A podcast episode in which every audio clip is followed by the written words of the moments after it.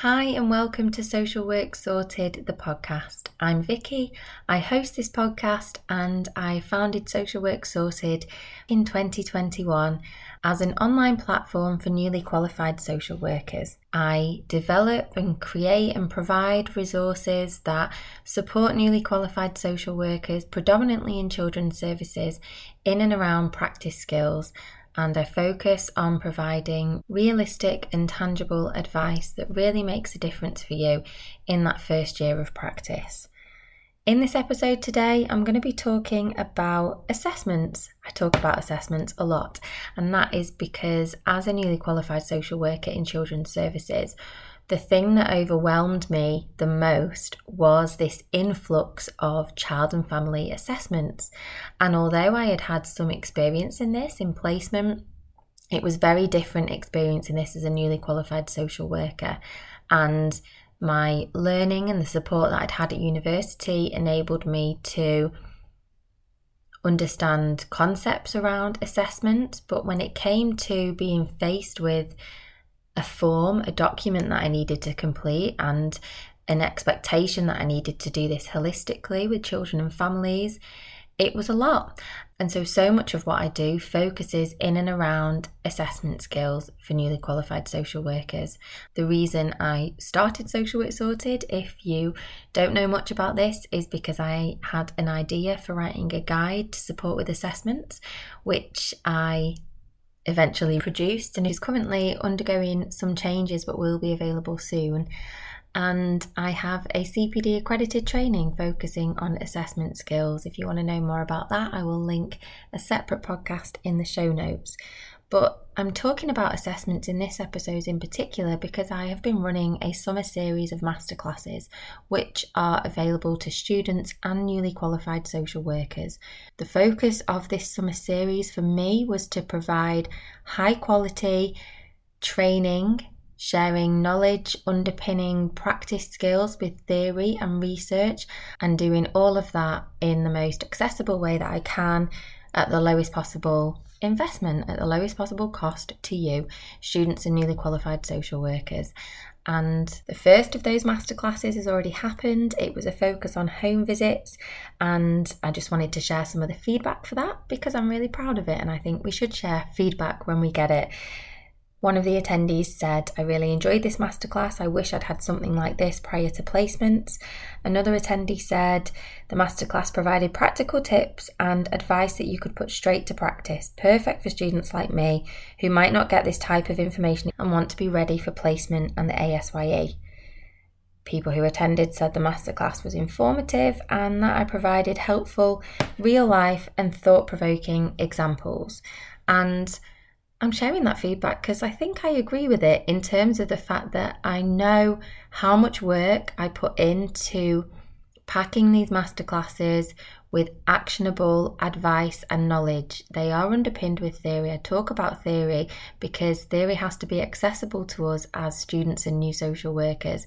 And I also provide a reference and reading list of relevant research because I believe, and I, again, I'll link a podcast episode that I did all about research in social work practice, but I believe that we should try as much as possible to continue working with our critical evaluation and research heads on, and I try in my masterclasses to allow you to do this without it feeling overwhelming for you. The second of the summer series masterclass is a focus on managing meetings. That is now sold out, but the third and final masterclass in the summer series is all around assessment skills, and I am making tier one tickets, which are ten pounds, available throughout the whole of July.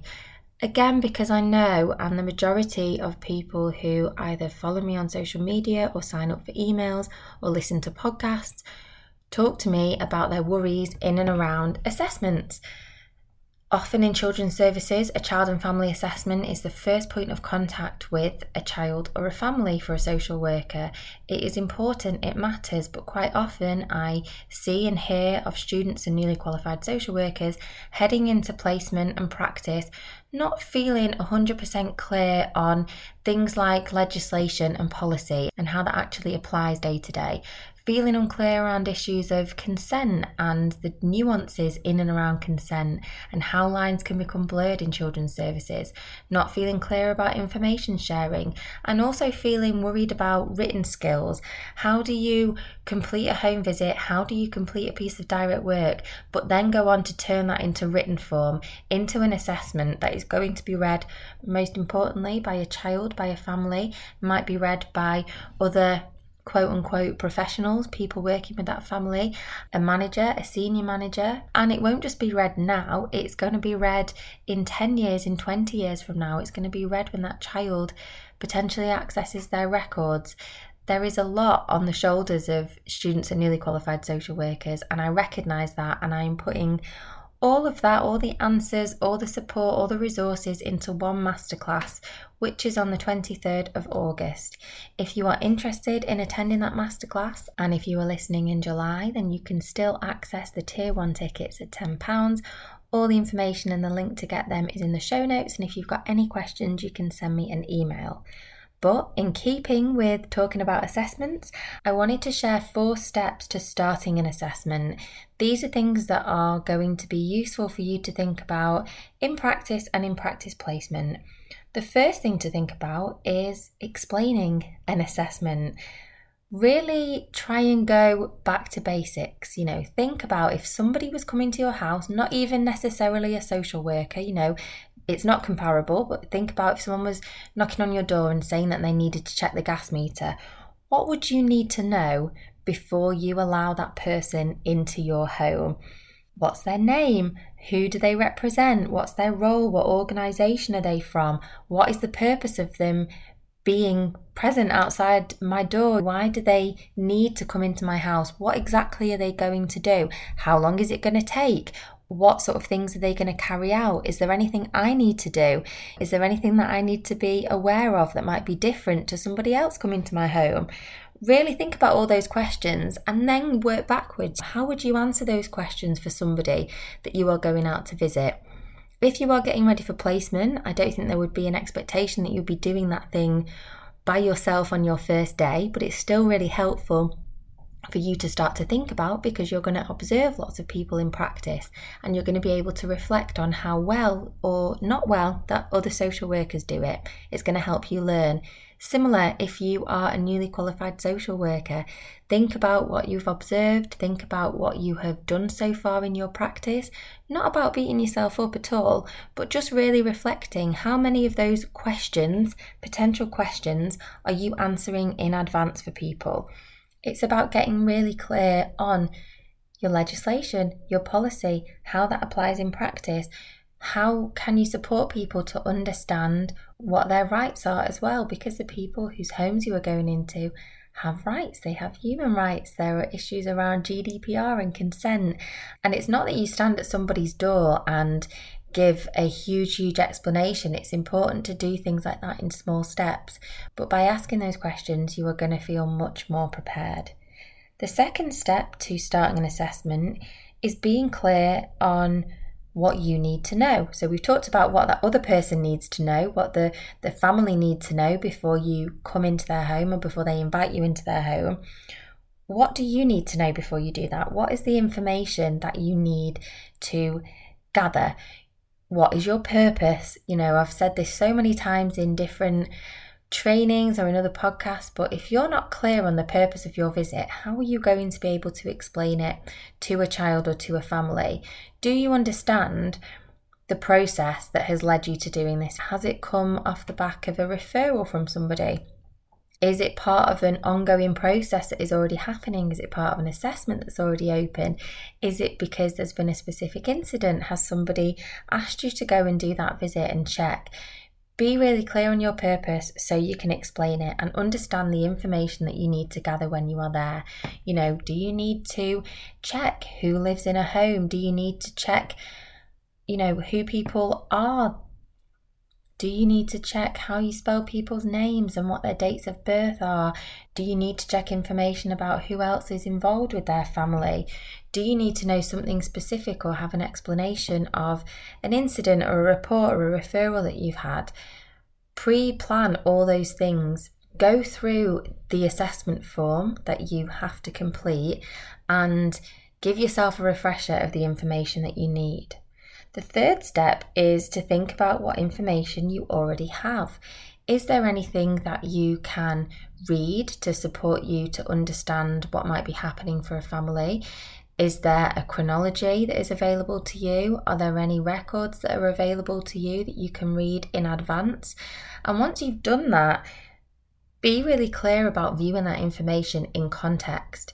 You know, I've read assessments before where I have had the impression that the person writing the assessment had a particular view, might have been a particular negative view about a parent, and that has been really obvious in the assessment. So whilst I've read it in advance of me doing a separate assessment or a new assessment, I've also been critically reflective about what's been in front of me, so that I don't then adopt a perspective that isn't my own.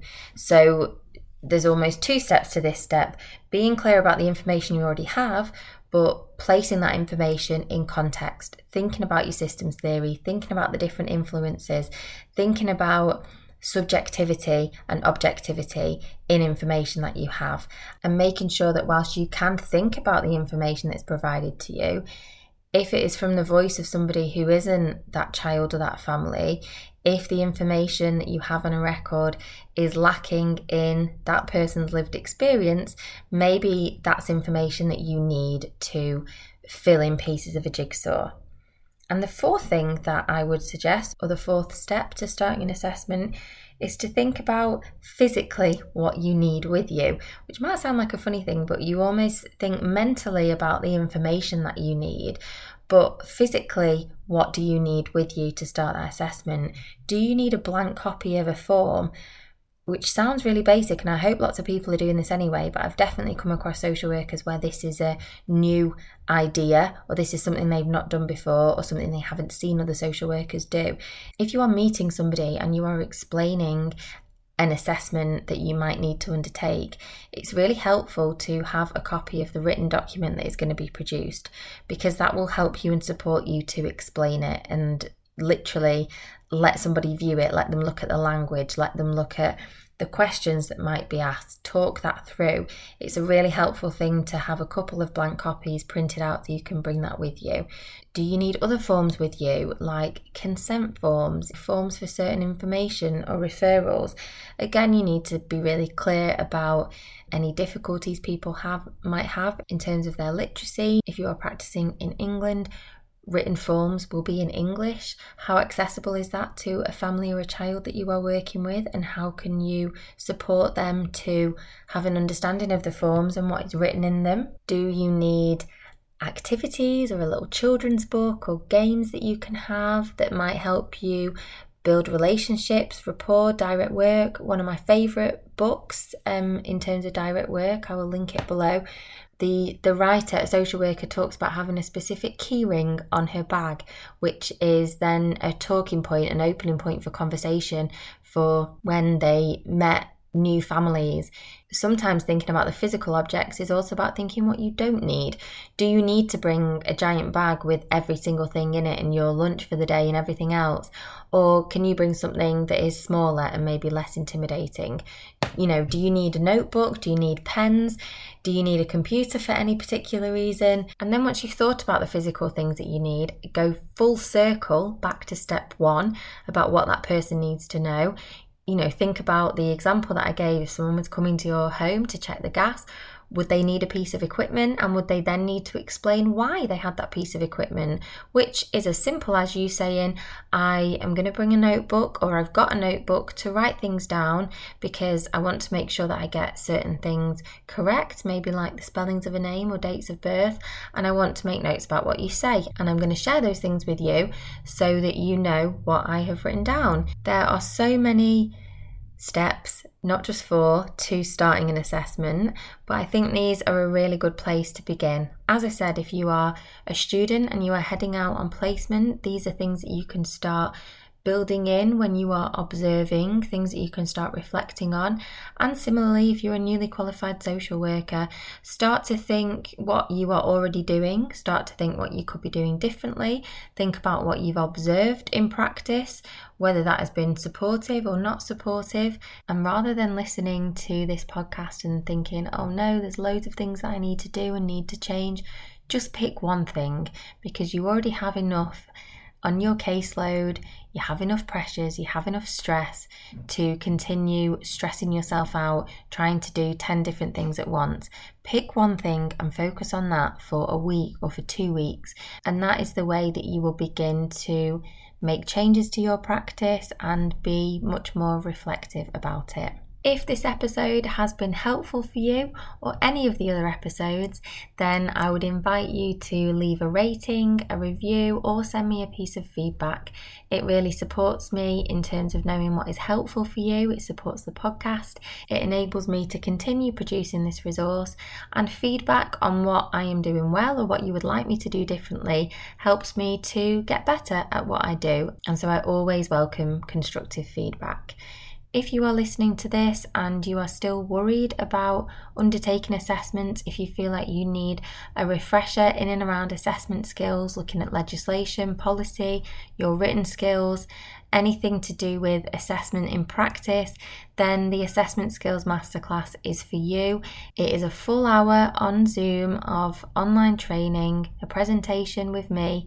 You get seven days access to the recording, so you can watch it as many times as you need to.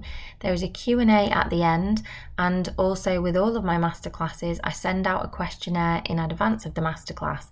So if there are specific issues you want me to cover in the training, then I do that. So for example, before the home visits masterclass, somebody filled in the questionnaire and they said one of their biggest worries about home visits was the awkward bits, you know, asking to check somebody's cupboard or check certain rooms in the home. And whilst I would have absolutely answered that if it came up in a Q and A, what it meant was there was an entire slide focusing on the awkward bits. It just means that the masterclass is completely tailored to you in advance, and I essentially just want to make sure that it is as helpful to you as possible. There's heaps of information in the show notes for everything that I've talked about today, but as I always do before ending the podcast, I invite you to slow down with me for just a minute, close your eyes if you feel comfortable, and just focus on a spot or an area in the room or wherever you are. Again, only if it feels comfortable, take a focused, deep breath, or just try for a couple of seconds to empty your mind a little bit. Enjoy this pause in your day. Know that you can come back to it whenever you need to. Thank you so much for listening. Take care.